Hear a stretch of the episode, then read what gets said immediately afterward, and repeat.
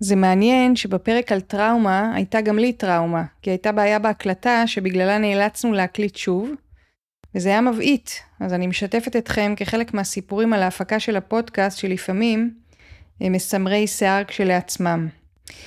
לפני שנתחיל בפרק 21 המרתק עם נועם רודיך על עמותת פעמוני רוח, אני רוצה להבהיר שיש הרבה פרקים בפודקאסט שמאוד מתאימים לילדים, אבל לא הפרק הזה, בו נועם תספר על הטרדה מינית, אמנם עם סוף טוב, אבל בכל זאת. אז פתיח וצללנו. אתם מאזינים לסיפור ירוק, אנשים, סביבה, השראה. כאן נפגוש יזמי אקולוגיה מרתקים שהובילו מאבק, הגו רעיון או חוללו שינוי. נהיה בצד של התקווה וההשראה. נתעורר כולנו לאחריות, אכפתיות ושמירה על העולם. אני מאיה הודרן, סופרת, מטפלת בכתיבה, מרצה ופעילה סביבתית, ובאתי להרים אותנו עם סיפור ירוק, פודקאסט אקולוגי אופטימי במיוחד. אז בוקר טוב לנועם רודיך מעמותת פעמוני רוח, מטפלת רגשית בעזרת בעלי חיים. בוקר טוב, תודה שאני כאן. אולי נתחיל ממה זה פעמוני רוח? אז פעמוני רוח זה מרכז לטיפול הדדי באנשים ובבעלי חיים. אנחנו בית מחסה לבעלי חיים, שבתוכו יש קליניקות לטיפול רגשי שמשתף את בעלי החיים שבוחרים. בעצם הרעיון הוא יצירת אה, אינטראקציה וקשר בין אנשים ובעלי חיים שיש להם סיפור דומה, שבאים ממקומות מורכבים, קשים, התמודדויות. גם האנשים וגם בעלי החיים. לגמרי, קוראת לזה תמיד טיפול הדדי. כל הצדדים עוברים ביחד תהליך משותף, אם הם בוחרים, אם הם רוצים, אין כפייה. אבל המפגש הסיפורים הוא המפגש הטיפולי בעצם לשני הצדדים. תכף נגיע לאיך זה קורה ומה זה אומר ומה המטפל עושה שם בתוך הזירה הזאת, אבל אולי נתחיל רגע מההתחלה ומאיפה הגעת בכלל ל... לרעיון הזה. הרעיון הגולמי המאוד מאוד מאוד נאיבי היה מקום שמציל בעלי חיים ביחד עם אנשים שעברו סיפור דומה. ככה הוא היה, ככה הוא ישב לי בלב, בתור מקום ש... מה, מילדות נגיד? מתי, מתי כן, הגית את כן, הרעיון? כן, הוא היה רעיון מאוד גולמי כזה ו- וקיצ'י למדי. באמת על מקום שעוזר אה, לבעלי חיים ביחד עם. וכמו הרבה חלומות, הוא נשכח אי שם, אה, ישב לו באיזה מגירה בלב שהייתה סגורה לאורך כל שנות הלימודים האקדמיים שלי, שלמדתי ביולוגיה. ו... אז כן הלכת, אבל לאיזשהו כיוון שקשור נגיד לטבע, או ל- להבין טיפה מערכות, אה, לא? כן, אבל זו לא הייתה חוויית היום-יום. בחוויית היום-יום שלי פחות חווים את הטבע. כן. ז- זאת כן. יותר חוויה של אה, מחקר אה, מאוד מאוד מולקולרי, על דברים שאנחנו באמת צריכים לדמיין שקורים בגוף, לא באמת רואים אותם, לא באמת מרגישים. את אה, גדולתו של הטבע. ו- וכן, מחקר אני תמיד אוהב כנראה, וסקרנות לחיים תמיד תהיה, אבל היא באה היום מכיוון קצת אחר. ולא אקדמי. אני קוראת המון חומר אקדמאי, אבל um, למזלי היה פה מפגש יפה בין עולם האקדמיה לרעיון, כי... כי יש היום מחקרים על קשרי אדם חיה ועל, ועל כל מיני היבטים בקשרים האלו, אה, אז זה קצת מילא את, ה, את התוכן. הייתי עשר שנים בעולם הביולוגיה. באקדמיה? שלושה, כן. וואו, עשר שנים. כן. מה, תואר ראשון? ואז? תואר ראשון שלוש שנים. כן. תואר שני שנתיים. וואו. דוקטורט ארבע שנים. מה את אומרת? אז לא הלכת לזה כאיזה תחביב ככה זוטר. לא, לא אין אצלי כל כך דבר כזה. היית רצינית. יש עד הסוף, אם עושים אז עד הסוף, כן. אוקיי. אבל בסוף הדוקטורט זה כבר, כבר התחלתי להבין שאני...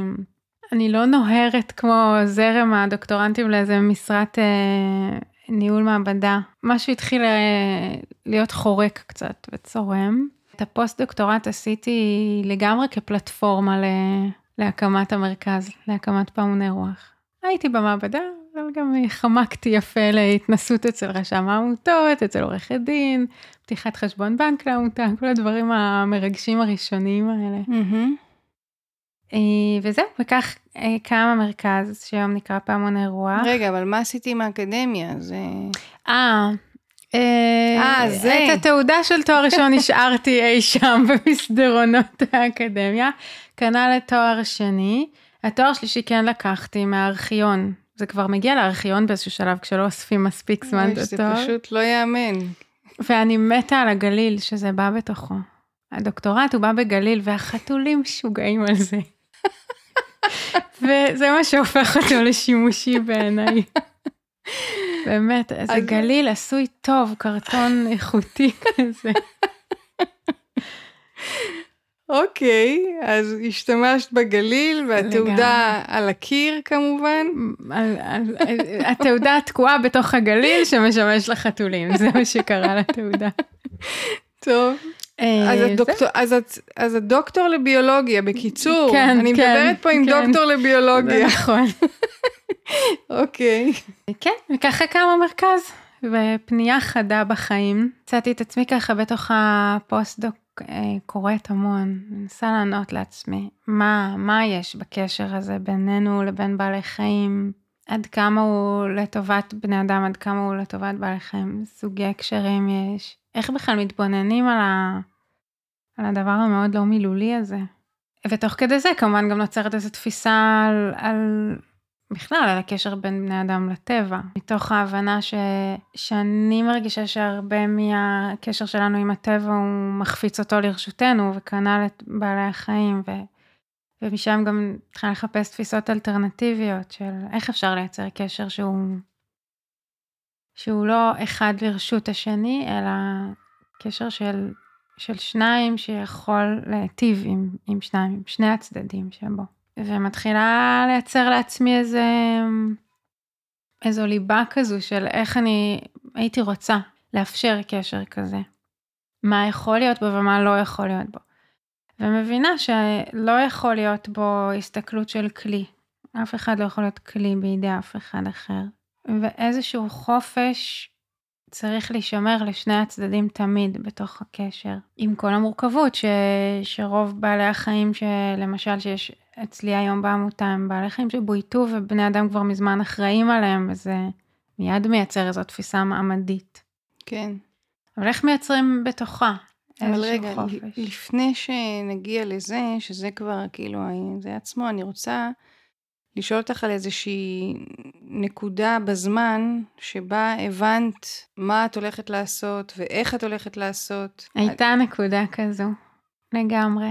במהלך התואר השני שלי במאסטר עברתי פגיעה מינית, שהוכחשה והודחקה וכל מנגנוני ההגנה של איך לא לזכור משהו עבדו שם נהדר. מלבד מנגנון אחד, שזה לייצר אה, כאב כרוני בגוף. שהתפרץ, אני חושבת עשרה ימים אחרי האירוע, אולי שבועיים, לא יותר. והוא שינה את החיים. הזיכרון של החוויה לא היה, אבל הזיכרון הגופני היה ונכח עשר שנים שלמות. אה, ולקראת... אה, עשר שנים שלמות שמה? ש... שהיה כאב שברוב השנים האלה המקור שלו לא היה מובן ולא היה מוסבר, אבל לא, שלט עוד, על עוד החיים. לא עשית קשר בין לא הדברים. קשר, לא. לא עשיתי קשר בין דברים כי לא היה לי למה לקשר, כי לא היה לי זיכרון פעיל בכלל, כן. שום חוויה. מהמם. אז מבחינתי חייתי ב... בתפקודיות יתר של מסטרנטית, דוקטורנטית, שמלווה אותה כל הזמן כאב כרוני. איזה כאב.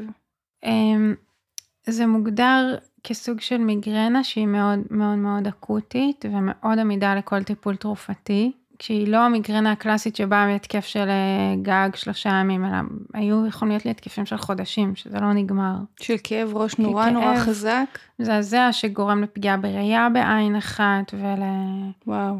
ולחוסר יכולת לשאת אה, אור וריחות וקולות וכל החושים מותקפים. הם, כן, הם מותקפים כרונית ממש, אה, ועמידות נורא גדולה לכל התרופות ש... שיש בתחום, גם התרופות למניעה, גם התרופות בזמן התקף, ממש, אה, כמו שקראת לזה, התקפה. לקראת סוף הדוקטורט אה, המצב שלי היה כבר כל כך קשה שנדרשתי להשתלה של מכשיר שנקרא נוירוסטימולטור, זאת אלקטרודה שנותנת פולסים חשמליים על העצב ה... יש, עכשיו שאמרתי עצב, אז אני מבינה, תמיד יש לו שני פירושים, אז, אבל על העצב, על הנוירון ש, שגרם, ל, כן. שגרם לכאב ולעצב הנפשי, והניתוח הסתבך. המכשיר עבד מעולה, הייתי בגן עדן שבוע-שבועיים, ואז היה סיבוך נורא גדול, עם uh, זיהום של חיידק וכל... זה הגיע למקומות הכי קשים, כי זה היה פשוט תחושה של כלא בתוך הגוף. הבנתי שזה הולך להידרדר לניתוחים ו- וסיבוכים, ו- ועברתי בחצי שנה חמישה ניתוחים. יואו. ממש, הייתי פעם בחודש בחדר ניתוח. בשביל לתקן את הטעות, כן, את הנזק כי היה זיהום וכי התפשט עוד פעם זיהום ובאחד הניתוחים, בניתוח השלישי, זה כבר היה ניתוח מאוד חירומי, זה כבר היה סכנת חיים, כבר היה חיידק מאוד, מאוד מסוכן והגעתי למחלקת כאב ותוך כלום זמן מצאתי את עצמי בהכנה לניתוח. מין אירוע כזה של, של מצוקה כל כך גדולה, כי אין ברירה וצריך לעבור משהו הכי פולשני שיש לגוף, ו... ואם נזכור שכל הדבר הזה התחיל כאירוע פולשני, אז החזיר למקומות אה, הכי הכי הכי אפלים, גם אם לא ידעתי שזה מחזיר אותי לשם, אבל אה, כל הכאב הזה היה קשור בטראומה, ו... והתחושה שזה בכפייה, אין ברירה, צריך ניתוח, אין, אין לזה, זה לא, אין בחירה כאן. כן. ואני זוכרת שהסניטר בא לקח אותי לחדר ניתוח, והייתי כל כך במצוקה, ואמרתי לעצמי, החיים אחר כך לא יהיו אותו דבר. פתאום רוצים להשיל את כל מה שכבר לא הכי חשוב, וחוזרים לאיזה מקום הכי נאיבי של פעם, שזהו, עכשיו זה הזמן לחיות ולהגשים את מה שבאמת באמת באמת יגרום לתחושת משמעות אמיתית. ולא עובים על תארים וזהו, זה כבר לא משנה כל הדברים האלה. זה מזקק את חיי החברה וחיי המשפחה ומה שבאמת נותן משמעות. והבנתי שאני יוצאת מהזוועה הזאת ואני חייבת להבין איך חוזרים לחלום הזה. וואו, כל זה קורה ברגע הזה? את ממש זה מבינה? זה קורה ב... מתוך איזו ידיעה פנימית כזו לא מילולית של כלום לא, לא אותו דבר עכשיו. מתוך הזעזוע הנוראי, מתוך כן, התחושה כן. של הכלא, מתוך התחושה של, של לבד, של להיות אבודה שם, כל המערכת האנונימית הזאת בסניטר, את לא יודעת מי הוא, לא יודע מי את. לוקח אותך, מחזיר לוקח, אותך. לוקח, אני זוכרת שהיה איזה רגע שאמרתי לו, אפשר שתסיע את המיטה שלי בכיוון ש... שאני אראה לאן נוסעים. רק רציתי טיפה תחושת שליטה על המרחב, ממש, mm-hmm. זה, זה כמיהה לאיזו אוריינטציה כלשהי. אבל כמובן שלא, זה לא משנה, זה יותר משנה לו איפה נוח לגרור את המיטה, זה לא חשוב החוויה הזו, שבאמת עוד כמה דקות מרדימים אותי, ו... אבל ביקשתי את זה ממנו, ולא, הוא לא היה יכול לתת לי את זה, אבל במובן היותר סימבולי, מחפשים מחדש אוריינטציה בעולם. כן. והאוריינטציה שלי באמת הייתה של, של הדבר הזה שאני מאוד רציתי להקים, גם מתוך איזושהי הבנה שאני חושבת שלא הייתי עוברת את כל ההתמודדות הזאת של הכאב והניתוחים ובלי החיות שלי. איזה חיות? הייתה איתי אז ששון, שהיא עד היום איתי ומטפלת איתי גם. כלבה קטנטונת ש... והיא כל כך הבינה מה אני צריכה. ומה אני זקוקה, ומתי היא יכולה להרשות לעצמה להיות תובענית כי היא רוצה איזה קשר איתי, ומתי פשוט לא. והכל באמת היה בלי מילים, כי, כי זה לא, כי היא הרגישה, היא הרגישה בגוף שלי משהו, היא הרגישה את השפת גוף, קשה לי להגיד מה, אבל היא הרגישה. ואני יודעת שהיה לי אחרת, לא יכולה להגיד, לא הייתי עוברת את זה בלעדיה, כי אנחנו עוברים הרבה דברים, אבל זה היה עולם אחר. אז כן, התעוררתי, התעוררתי מהניתוח הזה בן אדם קצת אחר. אני חושבת. והיא הייתה איתך בבית, כשאת הייתה איתי בבית. בתהליך ההחלמה בבית. היית, כן, ההחלמה הייתה בבית, והיא הייתה איתי, גם בניתוח שלה אחריו, והיא הייתה איתי, היא תמיד איתי גם עד היום. וכל הרגעים המשמעותיים של הקמת העמותה והמשברים של להקים כזה דבר. ו... וגם היום אני לא מטפלת בלעדיה, אני לא אימא בלעדיה. מאז הצטרפו המון, יש להקה. אבל אני חושבת שהיא התחילה בשבילי את, ה... את ההבנה הזו ש... שיש משהו בקשר הזה שהוא, שהוא באמת מרפא, גם אם לא נבין עד הסוף למה. אני, זה נורא מעניין איך באמת אה, תהומות של כאב לפעמים אה, מזכירים לנו משהו פנימי נורא עמוק, ובאמת אה, הרבה סיפורים, כשאני מלמדת ביבליותרפיה, אז אני חושבת על הדרך שאנחנו עושים, שהרבה פעמים אנחנו עסוקים במצוקה המאוד גדולה שאנחנו נמצאים בה באותו רגע, אבל אם אנחנו מסתכלים בפרספקטיבה, ואנחנו רואים שהיא הובילה אותנו, המצוקה הזאת והכאב הזה, לדברים הגדולים של החיים. נכון. אני חושבת שגם uh, מצוקה היא מדברת עם מצוקות קודמות. היא מתקשרת איתם באיזושהי דרך. היא יכולה לחזור על עצמה על משהו שמוכר, היא יכולה לבוא בצורה אחרת, אבל איזשהו קשר יהיה שם. ובגלל זה זה תמיד הולך למקום המאוד מאוד מאוד ראשוני. אני חושבת שמשם גם הקשר בעלי חיים, שהוא הולך למקומות הכי ראשוניים של, אה, של הקשר שלנו לטבע, וגם של אה, משהו קצת אידי, אם רגע ניתן mm-hmm. לזה היבט אה, פרוידיאני. זה משהו, קשר מאוד יצרי. ראשוני. כן. גולמי. בלתי אמצעי. כן. ממש, כן. כן. בלי הרבה מילים. כן. או בכלל בלי. כן. למורת רוחך, כן. כן, לא, לא, אני אומר, אני, אני להפך, אני אומרת, יש, יש uh, תקשורת שהיא לא מילולית. גם, כן. גם בטיפול ביבליותרפי, כשאני נפגשת עם מטופלים ומטופלות, הרבה מאוד מהדברים שעוברים הם לא מילוליים. נכון. אז נכון. אני סומכת עליהם ואוהבת שהם חלק מהאינטראקציה, כן. בכל מקרה. כן, גם יפה להסתכל על תהליכים שהם בלי מילים, על דברים שקורים לנו בנפש ובקשר שלנו עם אחרים, זה ממש תהליך נפשי שהוא מקביל לרובד המדובר. Mm-hmm. שהוא בעיניי אחד היפים. נכון. אוקיי, אז את מתאוששת מהניתוח הזה, ומה קורה אז? חוזרת מעת לעת למעבדה כדי להתפרנס ולאפשר לעצמי להגשים חלום חיים. גונבת כל אה, דקה אפשרית אה, לקרוא על אה, קשרי אדם חיה. מנצלת את זה שאני עוד במעבדה ושנמצאת במוסד אקדמאי, אז היא נותנת לי הרשאה לכל המאמרים שאני צריכה. מוצאת אה, שטח להקים עליו את העמותה. לומדת המון בירוקרטיות. המוסד הזה שנקרא רשם העמותות, זה ישות כזו שצריך להכיר. לבד את עושה את כל זה? בהתחלה. כן, כן. היו כמה חודשים שלקחתי ליווי של אה, מה שהיה נקרא פעם חממה להקמת עסקים חברתיים, זה כמובן לא ישב על... אני לא עסק, כן. לא ישב בול, אבל כן היה שם איזשהו ליווי, וכן מתחילה להבין אה, עם מי כן ועם מי לא, ו- ואיך זה יכול לעבוד, ו- ומה זה הולך להיות בכלל, כל הדבר הזה. ומבינה גם שזה, שאני רוצה לשנות תחום וללכת ללמוד את כל הדבר הזה כמטפלת. רוצה ללמוד טיפול, רוצה ללמוד טיפול שמשתף את ה... הולכים על ארבע mm-hmm. בחדר, ומתחילה להקים מקום עם הדסטארט מטורף, שהיום נראה לי, וואו, כל הכבוד שזה קרה. ומגייסת, בהתחלה היה גיוס של 150 אלף שקלים. להקים. קליניקות. Mm-hmm. לבנות ממש על שטח? הייתה חורבה. במה שהיום קליניקות. השטח בכלל מאיפה? השטח uh, נתרם על ידי וטרינר שלא חי בארץ ולא עובד יותר בווטרינריה, שממש נתן לי יד חופשית. מה, איך הגעת אליו?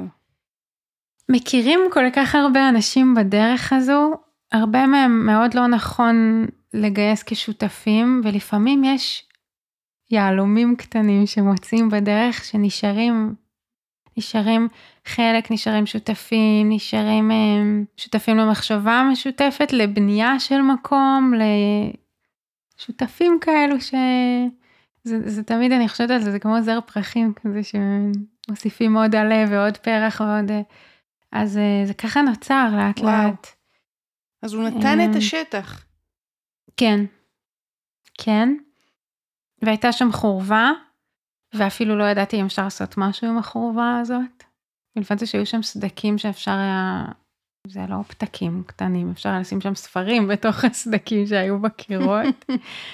אה, והיה אדסטארט, שהספיק להפוך את המקום הזה לשתי קליניקות. שתי קליניקות לטיפול רגשי, כי לי גם היה נורא חשוב שהן יהיו נגישות למוגבלויות מוטוריות, אז קצת uh, עשיתי את המוות לקבלן ולכל מיני, כדי שזה יהיה באמת פתוח לכל האוכלוסיות, ובשנה הראשונה רק קליטה של בעלי חיים. רק להבין את הדבר הזה של אה, לקחת בעל חיים ממקום פוגע, או ממקום לא מיטיב, או ממקום מזניח, ולהיות שם ברגעים האלה שהוא מקבל חיים יותר טובים, ולהבין איך רוצים לתת לו חיים יותר טובים, ו- ומה זה בכלל אומר חיים יותר טובים. מאיפה את uh, מגיעה אליהם? איך את מגיעה אליהם?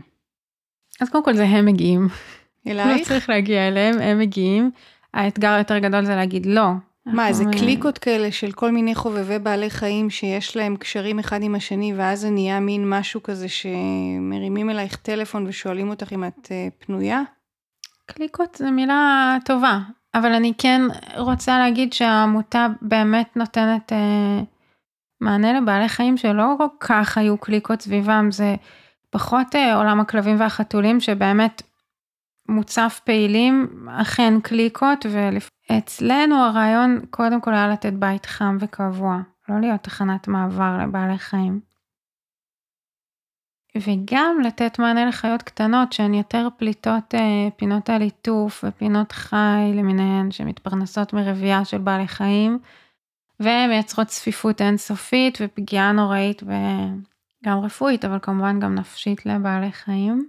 ובעמותה נבנו מתחמים קטנים שהרעיון המקורי שלהם ונשמר עד היום זה לאפשר להם כמה שיותר אה, התנהגות טבעית משל עצמם, כמה שפחות להיות אה, בידור של בני אדם. שזה אומר שאם הם רוצים קשר עם בני אדם אז מעולה, ואם לא אז גם מעולה, הם לא חייבים לנו כלום ושום דבר. וכמה שיותר התנהגויות שהיו להם בטבע, במידה והם רוצים וצריכים, אבל לאפשר להם את זה. תגידי, איזה סוגים של חיות נגיד מגיעות מ... מגיעים שרקנים ומגיעים ארנבונים, הם לרוב מגיעים מפינות ליטוף ופינות חי. יש לנו את סופי הברווזת שהיא גם הגיעה משתי פינות, היא עברה שתי פינות חי בתוך בתי ספר. אה, יש לנו להקה קטנה של חולדונים שהם בכלל גודלו כדי להיות מזון ל... ל... לטורפים גדולים מהם, וכנראה לנחשים, ונזרקו ב... בחנות חיות וחילצתי אותם משם. ויש גם את אלו שיש לנו את לונה ארנבונת שננטשה על אי תנועה בכלל. מגיעים ממקומות קשים. אני מאוד משתדלת אה, כמה שפחות מבתים נוטשים, כי כבר היו לנו סיפורים שננטשו אצלנו שני מחזורים של בעלי חיים מאותו בית. כי לא הייתה הפנמה של הדבר הזה של לקנות, לנטוש, לקנות, לנטוש. אבל הרוב זה באמת... אה, לא, זה מדהים, הזילות הזאת, אה? אין מילים, זה חיות כל כך זולות במלוא מובן המילה, גם קל נורא לקנות אותן. גם הגידול שלהם לא כזה טריוויאלי בסוף, זה לא מאוד שונה מכלב או חתול, אבל זה נראה הרבה יותר קיצ'י ומתוק. באמת נמכר בכל כך מעט כסף, ו... וגם פינות חי, המודל הכלכלי שלהם זה לעודד רבייה, את העודפים להעביר לפינת, למקום אחר שבתמורה ייתן להם מזון לבעלי חיים. אין להם שם, סיפור, נרטיב חיים, אין להם אופי שמישהו מכיר. תעשייה. אין, כן, כן. הם אנונימיים לגמרי לגמרי. אוקיי, אז במקביל לזה שאת מקימה את כל הדברים האלה באופן מדהים, אז את גם הולכת ללמוד. כן. אני הולכת ללמוד באורנים, תוכנית של אה, טיפול רגשי שנעזר בבעלי חיים. בראיון הקבלה שלי ללימודים, אז אה, רכזות התוכנית אה, גל חכים וענבר בראל כבר מכירות את סיפור העמותה, מחבקות אותו כמו שלא קיבלתי מעולם אף חיבוק, ושולחות אותי להיות, אה, להיות, אה, להתחיל לימודי טיפול כשאני גם מטופלת. ממש היה שיח. תלמדי את החוויה משני הצדדים. ורק שנתיים לתוך הטיפול עולה הזיכרון של הפגיעה שעברתי. וואו.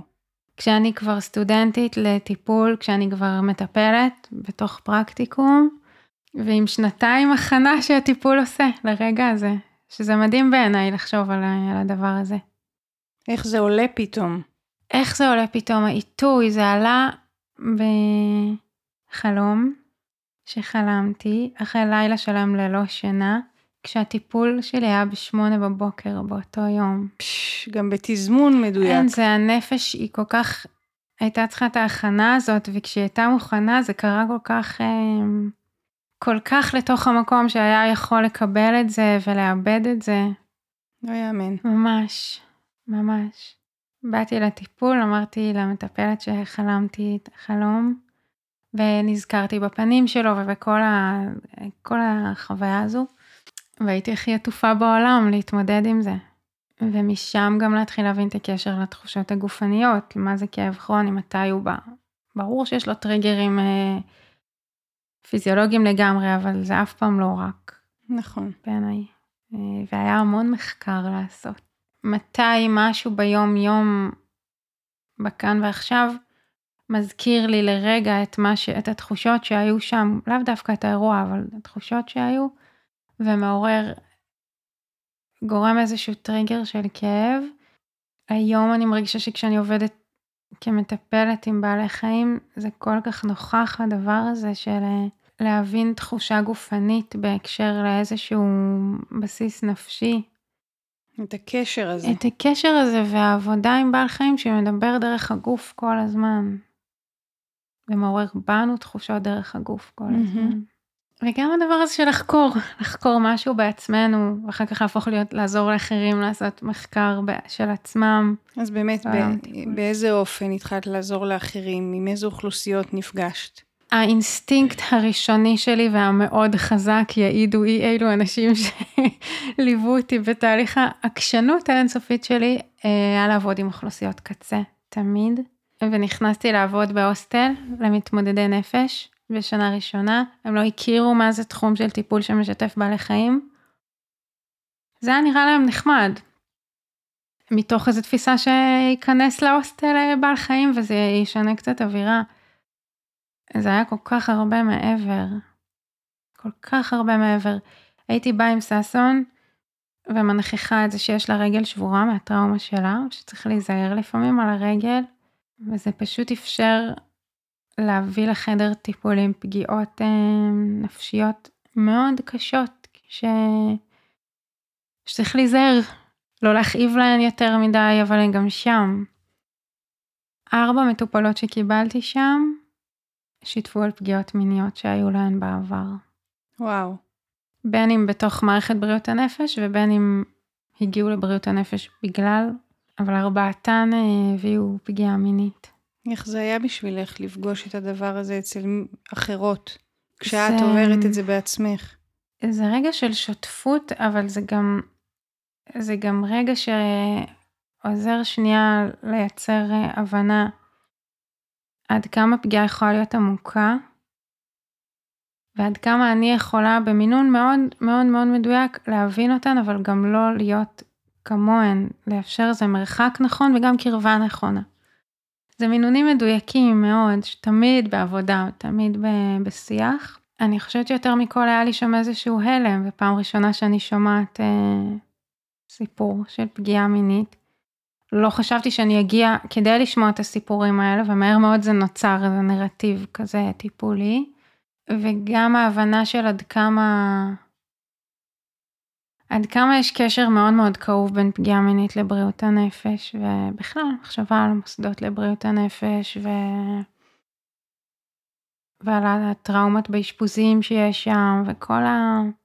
שזה גם מאוד גוף. גוף, זה הכי גוף שאפשר. ממש. את יודעת, יש את המושג הזה של יונג, המטפל הפצוע, mm-hmm. שאנחנו בעצם אה, מגיעים לטיפול קודם כל בשביל לטפל בעצמנו, ואחרי כן. שאנחנו עושים את הדרך, אז אנחנו יכולים אה, להראות אותה גם לאחרים. נכון.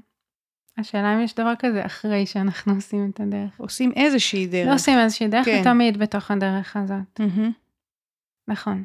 כן, זה לא, זה לא מלהיות אה, חולה ללהיות בריאה.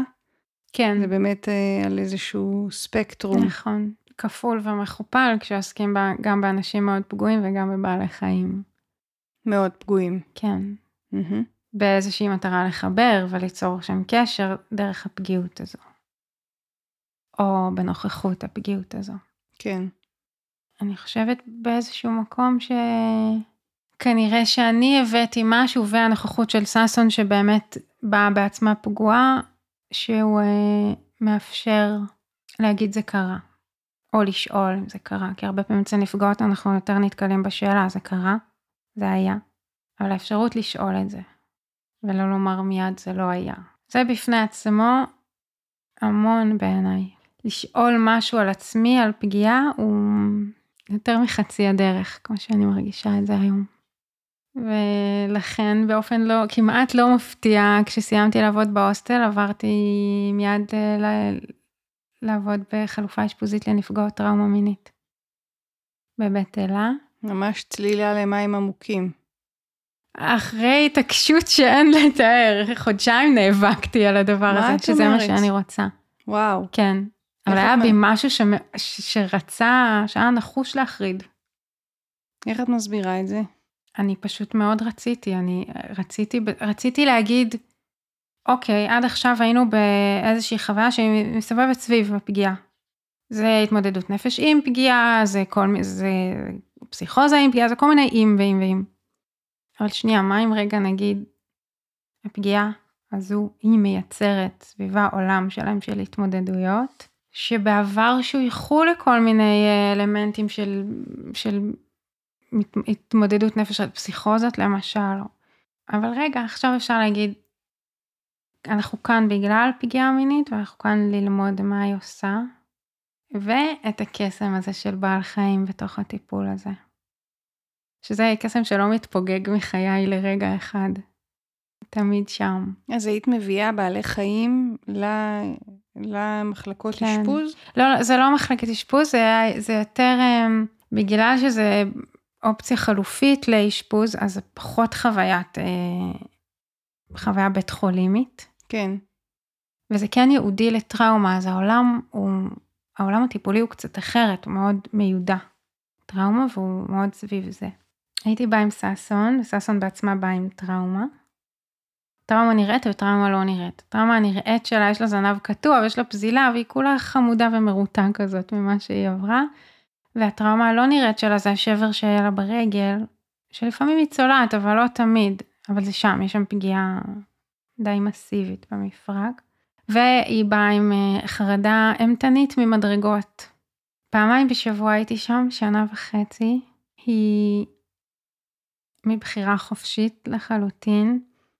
התמודדה עם פוביית המדרגות שלה כדי לטוס שם בין הקומות, לעזור למטופלות שהייתה מזהה שהן בניתוק או בפלשבק או כל מיני סימפטומים שמכירים של טראומה, והפכה לכלבה שמשייטת מדרגות בצורה אה, חופשית. וואו. לא מהססת בכלל. הן היו יודעות שם, המטופלות, שהיא... שהיא ששה לקראתן. שהיא ששה לקראתן, שהיא מתמודדת עם הטראומה שלה ממדרגות, ושהיא שם גם כשהן לא מרגישות שהן שם. שהיא mm. שלה היא הפכה להיות איזשהו עוגן קבוע. תני דוגמה למשהו שקורה בחדר טיפול בהקשר כזה. זוכרת אחד הטיפולים הראשונים שעשיתי שם, ששינו את חיי, הייתה מטופלת מדהימה, באמת, באמת, עד היום נזכרת, אה, מתמלאת אהבה אליה, שהיא הייתה רוויית טיפולים כבר, ורוויית אשפוזים, ורוויית כל, ה... כל הממסד שסביב ההתמודדות עם קומפלקס טראומה. אה, והיא לא כל כך דיברה עם המטפלות שהיו לה. לא קשר עין ולא שיח. שיער על העיניים ובמבט מושפל ומתוך מקום מאוד מובן לי איזה ייאוש מהמין האנושי כבר. היא נכנסה לחדר טיפולים, ראתה את ששון ו... ופתחה את הפה ואמרה, גם היא עברה טראומה? והסתכלתי עליה ואמרתי לה, כן, וזהו, ככה התחיל הטיפול, זה, זה היה רגע כזה שממנו היא העיזה לדבר, לאו דווקא על עצמה, אבל על המשאלה הזאת של הששון לא יכאב, ושאפשר להחליף לו את השבר, ולמה אי אפשר לתקן את השבר הפנימי. ואיך זה שהיא יודעת לשמוח למרות השבר הזה. פש, וואו. והן היו יושבות, היא הייתה מטופלת כל כך יצירתית, ידי זהב. הן היו יושבות ומציירות או עושות משהו של אומנות אחת ליד השנייה. פשוט היו יוצאות להן למרחב בחוץ שתיהן ידעו שהן שותפות לטראומה שאפשר להגיד, אפשר להגיד גם הכלבה עברה פגיעה. משהו בידיעה, לא רק שהייתה פגיעה, אלא שהייתה פגיעה שהיא שם גם בלי לתת לה זיכרון של התחלה, אמצע וסוף, שבעצם זה הזיכרון הטראומטי, הוא זיכרון שהוא לא נרטיב. הוא כל כך מובן מאליו שהוא יקרה גם עם, גם עם כלבה, כי ברור שגם מילה לא יהיה נרטיב של התחלה, אמצע, סוף. זה מאפשר את היעדר המילים. כן. כמעט באופן מילולי, להגיד לא צריך מילים. היום אני עובדת בעיקר עם נפגעות טראומה מינית במרחב של פעמוני רוח. כבר כמעט, אני לא מניידת אה, חיות לטיפולים בחוץ, מלבד אה, אם יש כלבה שזה עושה לה טוב, אבל לא מניידת אף חיה אחרת. זאת אומרת, באים אלייך כן. למרחב, ויש שם קליניקה. ויש קליניקה שהיא מאוד מותאמת אה, טיפול בטראומה, עם כל מה שצריך. במרחב יש המון חיות שהן חיות להקה, מאוד בדומה אלינו, ומאוד שומרות סוד. למשל, ארנבונים ושרקנים זה חיות שלא יספרו שהן מרגישות לא טוב, כי יוציאו אותן מהלהקה. אם חושבים על זה רגע קצת בהיבט אנושי, זה מאוד הסיפור אה, של הטראומה. להתעלש מתוך הלהקה, לא להיות מסוגלים להביע מצוקה בתוך הלהקה, לחשוב מה יהיה המקום שלי בלהקה אם הכאב ייחשף. זה מאוד סיפורן של, של החיות הקטנות, שאם הן תחשופנה כאב, זה בעצם סוף חיי החברה שלהן. הרבה פעמים אני רואה שמגיעות נפגעות טראומה והן עומדות ומתבוננות בארנבונים, משהו בהסתכלות הזאת זה בעצם מחקר על התנהגות חברתית ועל קשר ועל אינטראקציה, אבל זה גם מתוך איזו ידיעה שהם יכולים להיות בקשר רק אם הם מראים את הצד החזק ולא את הצד הפגיע, וזה מאפשר המון אה, מחשבה על מתי החלק הפגיע הוא לגיטימי בעיני אחרים. וכל הדבר הזה של יחסי קורבן תוקפן, כי חיות לא מספרות שרע להן כי... כדי לא להסגיר את עצמן בפני טורף, או בפני החברים שלהם, ואז הן נשארו חשופות לטורף, וכל השיח הזה. וואו. שיש לשמר את התוקפן מבלי ידיעה על הקורבן שלו. שיח סופר משמעותי סביב טראומה. כן. אמרת אה, שמגיעים אלייך, ושגם חיות מגיעות אלייך. נכון. ואמרת מקודם משהו על העניין הזה של להגיד לא. כן. אז מה, זה באמת לא מקום שמקבל את כל מי שפגוע ופצוע? ו... לא, בלתי אפשרי. זה בלתי אפשרי קודם כל בגלל כמויות חיות שננטשות ושזה באמת אינסופי. אם אנחנו חושבים על עשרת אלפים כלבים בשנה שמסיימים את חייהם כי אין להם בית אז... מי אמר את זה? זה ככה? אז, כן, כן. בארץ? Mm-hmm. די, נו. כן, צר לי, אבל כן. אז בואו נחשוב שנייה על ארנבון, ש...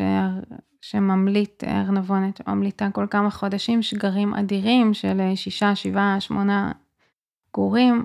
אין לנו, אין לנו איך לעמוד בקצב המסחרר הזה. אז יש מגבלה.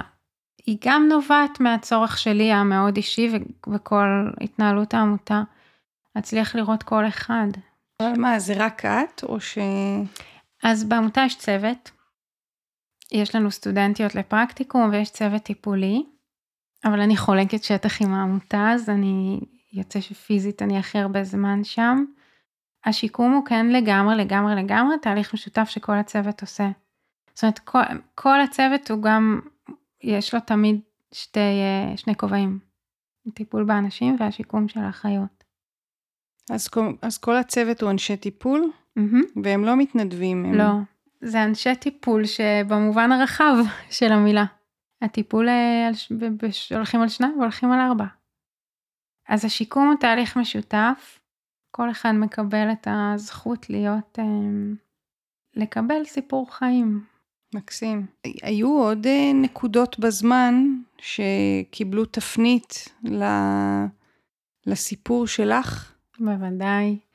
מה היו לי היום בת תשע וחצי, לפני תשע וחצי שנים הפכתי לאימא. אימהות זה עוד, אמ, עוד רגע שעוזר לנו לזקק מה באמת באמת באמת היינו רוצים. והיום יש לי ילדה בחינוך ביתי, שהיא ילדת העמותה לחלוטין. אני תמיד קוראת לזה גור לגור.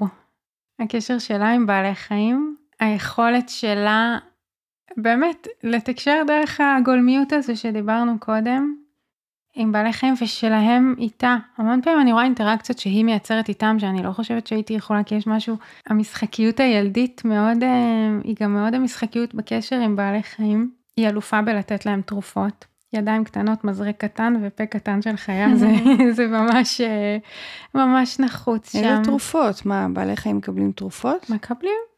למשל? צריך, מקבלים. מקבלים שיכוך כאבים, אנטיביוטיקות.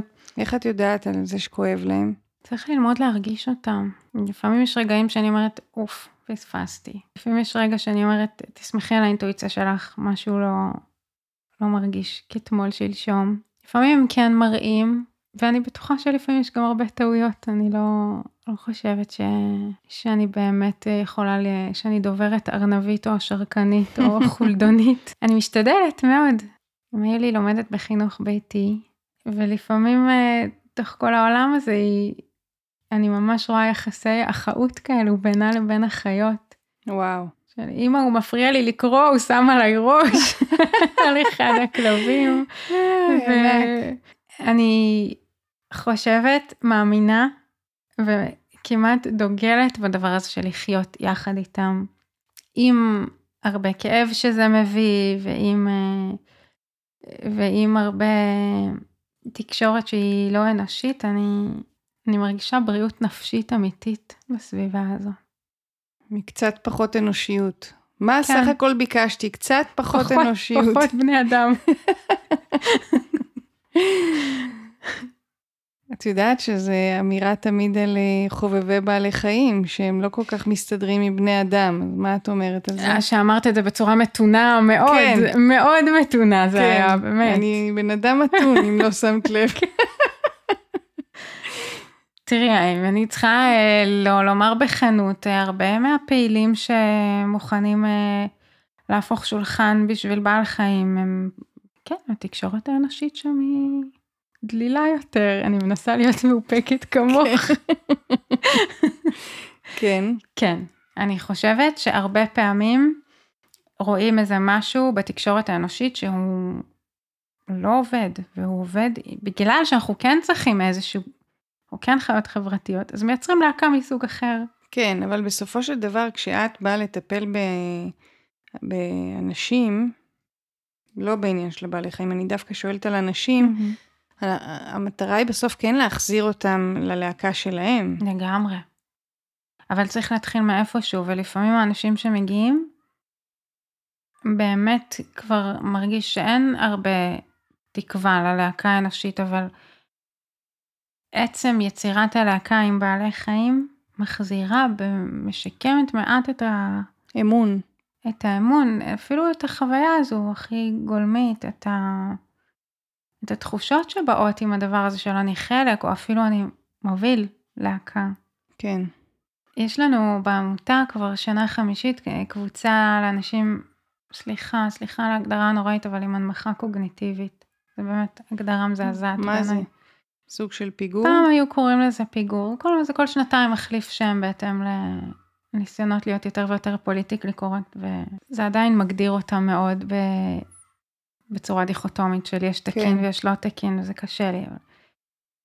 והם מדברים על זה, על, על זה שהם מגדירים את עצמם אנשים עם צרכים מיוחדים, שהם פתאום הופכים להיות אלו שמשקמים את בעלי החיים והפחות תלויים באנשים שיודעים יותר טוב מהם, מה טוב להם.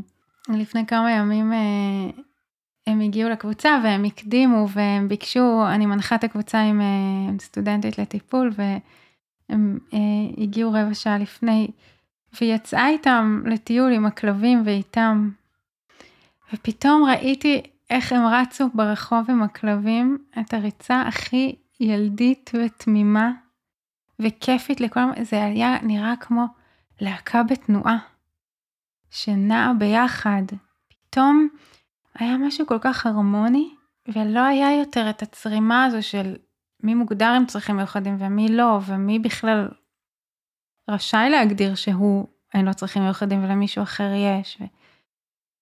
פתאום היה איזה הרמוניה כזו שבאמת של ביחד, בלי הגדרות, בלי משבצות, בלי ציפיות. איזה יופי. יש לך עוד סיפור שאת רוצה, משהו ספציפי כזה? שהיית רוצה להביא כאן על איזה תהליך אה, של התקרבות, ריפוי, נגיעה בפצעים? אני אולי אספר, אה, פתחתי השנה קבוצה למתמודדות עם אה, פוסט-טראומה, שאני אה, מנחה, יש לנו ארבע משתתפות, קבוצה מאוד אינטימית. במפגש הראשון עשינו כתיבה, וכל אחת כתבה מה הייתה רוצה לתת לקבוצה ומה הייתה רוצה לקבל מהקבוצה. וכולן כתבו משהו בהיבט זה או אחר שקשור בשייכות. ותוך כדי שהן כותבות אני מבינה שכל אחת התיישבה ליד כלב בלהקה ודיברה על שייכות. Mm. על אחת הכלב שם ראש, אחת התיישבה על הרצפה וככה התקרבלה עם... ארבעה כלבים שונים. כן. ו... אבל היה איזה משהו, הנרטיב הזה של שייכות עלה כל כך חזק, כשהן באמת היו ביחד עם. והיה רגע קסום כזה שכל אחת פתחה את הדף, שאלתי מי רוצה להקריא או לשתף או לספר מה היא כתבה, והבנו שהן עסוקות כל כך כולן בדבר הזה, שעצם זה שאחת שיתפה ואחרות סיפרו שהן כתבו משהו דומה, יצר פתאום את השייכות ביניהן. וההשתהות הזאת עם הכלבים, פתאום יצרה איזה גם השתהות בינן לבינן על הצורך ועל הרצון.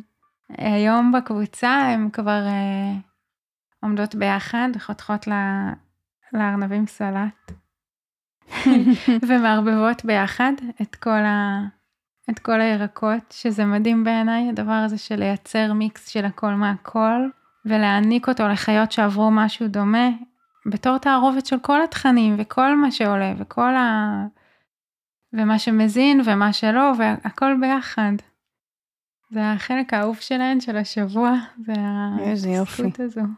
אה, את יודעת, אנחנו מתעסקות בעניין, במלא עניינים טיפוליים, אבל זה נשמע כמו שבאמת יש לך שני כובעים, שאחד הוא מאוד ניהולי, נכון? את בעצם מנהלת עמותה. אה, אם את מתעקשת על ההגדרה הזאת, אז כן. אני יכולה לא להתעקש עד מחר, אבל היא קיימת, כן. אבל בואי נודה על כן, האמת. כן. לא, אז אני אומרת, זה, זה באמת שני כובעים נורא שונים. אחד מהם זה ניהול ואמביציות ולהבין חוקים ולהתעסק עם הממסד mm-hmm. וכל הדברים האלה. והשני הוא בתחום פשוט באזימות של 180 מעלות ממנו, ודורש דברים אחרים. איך את מוצאת את עצמך מדלגת בין הכובעים האלה? זה נשמע לי... הרבה אנשים בוחרים על מה הם הולכים. מי שמנהל עמותה אז הוא לוקח אנשי טיפול, מי שרוצה לטפל הוא לוקח מנהל שינהל לו את המקום. בכנות אני לא כל כך מדלגת בין הכובעים, אני בהימנעות מכובע אחד. ואובר עשייה בכובע אחר. אבל את צריכה בסוף להגיש דוחות, ואת צריכה נכון. לגייס אנשים, ואת צריכה לגייס כספים, ואת צריכה להיות בקשר נכון. עם... אז אני כאילו... חושבת שאם זה לא היה חלום חיי, הייתי אומרת, מה זה כל הדבר הזה? למה לעשות אותו בכלל? לא, לא רואה משהו אחר בחיים שלי שהייתי מוכנה ויכולה לעשות בשבילו את הדברים האלה. ולחשוב עליהם כעל משימה שצריך לסיים ו- ולחזור לדברים הכיפים יותר. Mm-hmm. אבל אה, את לא פעם אני שומעת ש, שלא שומעים הרבה על העמותה ולמה לא שומעים עלינו, עלינו יותר וצודקים אנשים, הצד הזה הוא לגמרי הצד החלש. והצד היותר אה, מורכב לי, להתמודדות. העמותה היא כן מתנהלת בצורה הכי משפחתית שיש והכי לא היררכית שיש. בגלל זה כשאמרת מנהלת היה לי קווץ' כזה. כי אני לא מקבלת שום החלטה בעצמי. תמיד זה כצוות. אין משהו שקורה ברמה הניהולית שהצוות לא שותף מלא לו. אין כמעט קליטה של בעל חיים שלא יהיה בהחלטה של כולם, ו- והשאיפה היא תמיד שזה יהיה גם מחשבה על האם אנחנו כצוות יכולות, האם זה נכון לבעל חיים, האם זה נכון לבעלי חיים שכבר יש, והאם זה נכון למטופלים. זה כמעט תמיד כל הצלעות האלה. אני פחות, את יודעת מה, אני מבינה שקבלת החלטות היא משותפת, אבל נשמע שהאחריות היא אחת. זאת אומרת, האחריות על המקום, כמו שאת אומרת, האחריות על החלום, כן. היא אחת. אני אומרת את זה דווקא ממקום יפה, שכשאני מדברת פה עם הרבה יזמים, שגם חיים איזשהו חלום שהם חלמו או שלא, mm-hmm.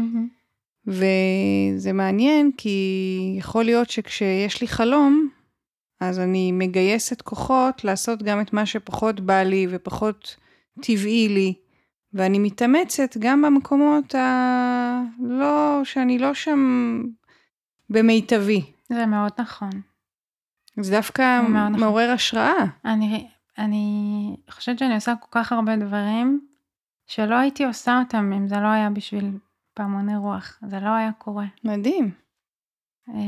Yes my case, זהו, אני צודקת, לגמרי, את אין מה להגיד. צודקת, את צודקת לגמרי. אני יכולה לחשוב על עוד כמה אנשים שיוכיחו לך את הנקודה הזו. ברור, אנחנו מוכנים להפוך את העולם, ובעיקר להתמודד עם עצמנו, עם הקשיים שלנו, בשביל משהו שהוא סופר משמעותי לנו. למעשה, אני אפילו אעזור לך עוד יותר להוכיח את הטענה, בזה שאני אגיד שאני חושבת שאני כל השנים מוכיחה לעצמי שאני במקום הנכון, דרך זה שאני מסתכלת על הנכונות שלי לעשות דברים שהם לא הכי כיפים, או אפילו נאחסים לגמרי. זה עוזר לי לראות שאני במקום הנכון. וגם זה נשמע שהעולם באיזשהו אופן משיב לך. זאת אומרת, הדברים קורים, זה לא שזה... הדברים זזים, זה קורה. הדברים זזים, כן. בטוח שעם יחסי ציבור וזה היה נראה אחרת, אבל הם, הם זזים במובן הזה שקורים הדברים הנכונים למקום. החלום את קורה. יודעת מה, וגם רגעים שמתקשרות אימהות לשאול על טיפול רגשי לילדים שלהם, שפעם, לפני חמש שנים, היו מתקשרות להגיד, אה, אני רוצה טיפול מעצים לילד, שאם הוא יגיד לכלב ארצה, אז, אז הכלב יעשה ארצה, ותמיד היה מצמרר אותי. לא, אף אחד לא צריך להיות צייתן כדי שמישהו אחר יהיה מועצם. אם כבר המילה העצמה זה דווקא כשיש אינטראקציה בין שניים. היום זה כמעט כבר לא קורה. היום רוב, 95% מהפניות, זה בגלל שאנחנו מקום שהוא גם לטובת בעלי, בעלי החיים. החיים. כן. העולם זז גם, נכון. העולם משתנה. איזה יופי. טוב, אז אנחנו מתקרבות ככה לסיום. רציתי לשאול אותך, מהי התחזית האופטימית שלך בתחום הזה, אם הכל פתוח ואפשרי? אני חושבת שאנחנו זזים בתנועה מאוד מאוד מאוד טובה לעבר הדבר ההרבה פחות היררכי בין בני אדם לטבע, לבעלי חיים. אני ממש מרגישה היום אוויר לנשימה בתפיסה הזו של אנחנו שותפים. בואו נסתכל רגע על הכל כשותפות. אנחנו לא בעלים שלהם, אף אחד לא לרשותנו. אני ממש מרגישה את התנועה לשם. אנשים מחפשים מקומות שאפשר ליצור קשר עם בעלי חיים מתוך הדדיות, וגם עם הטבע.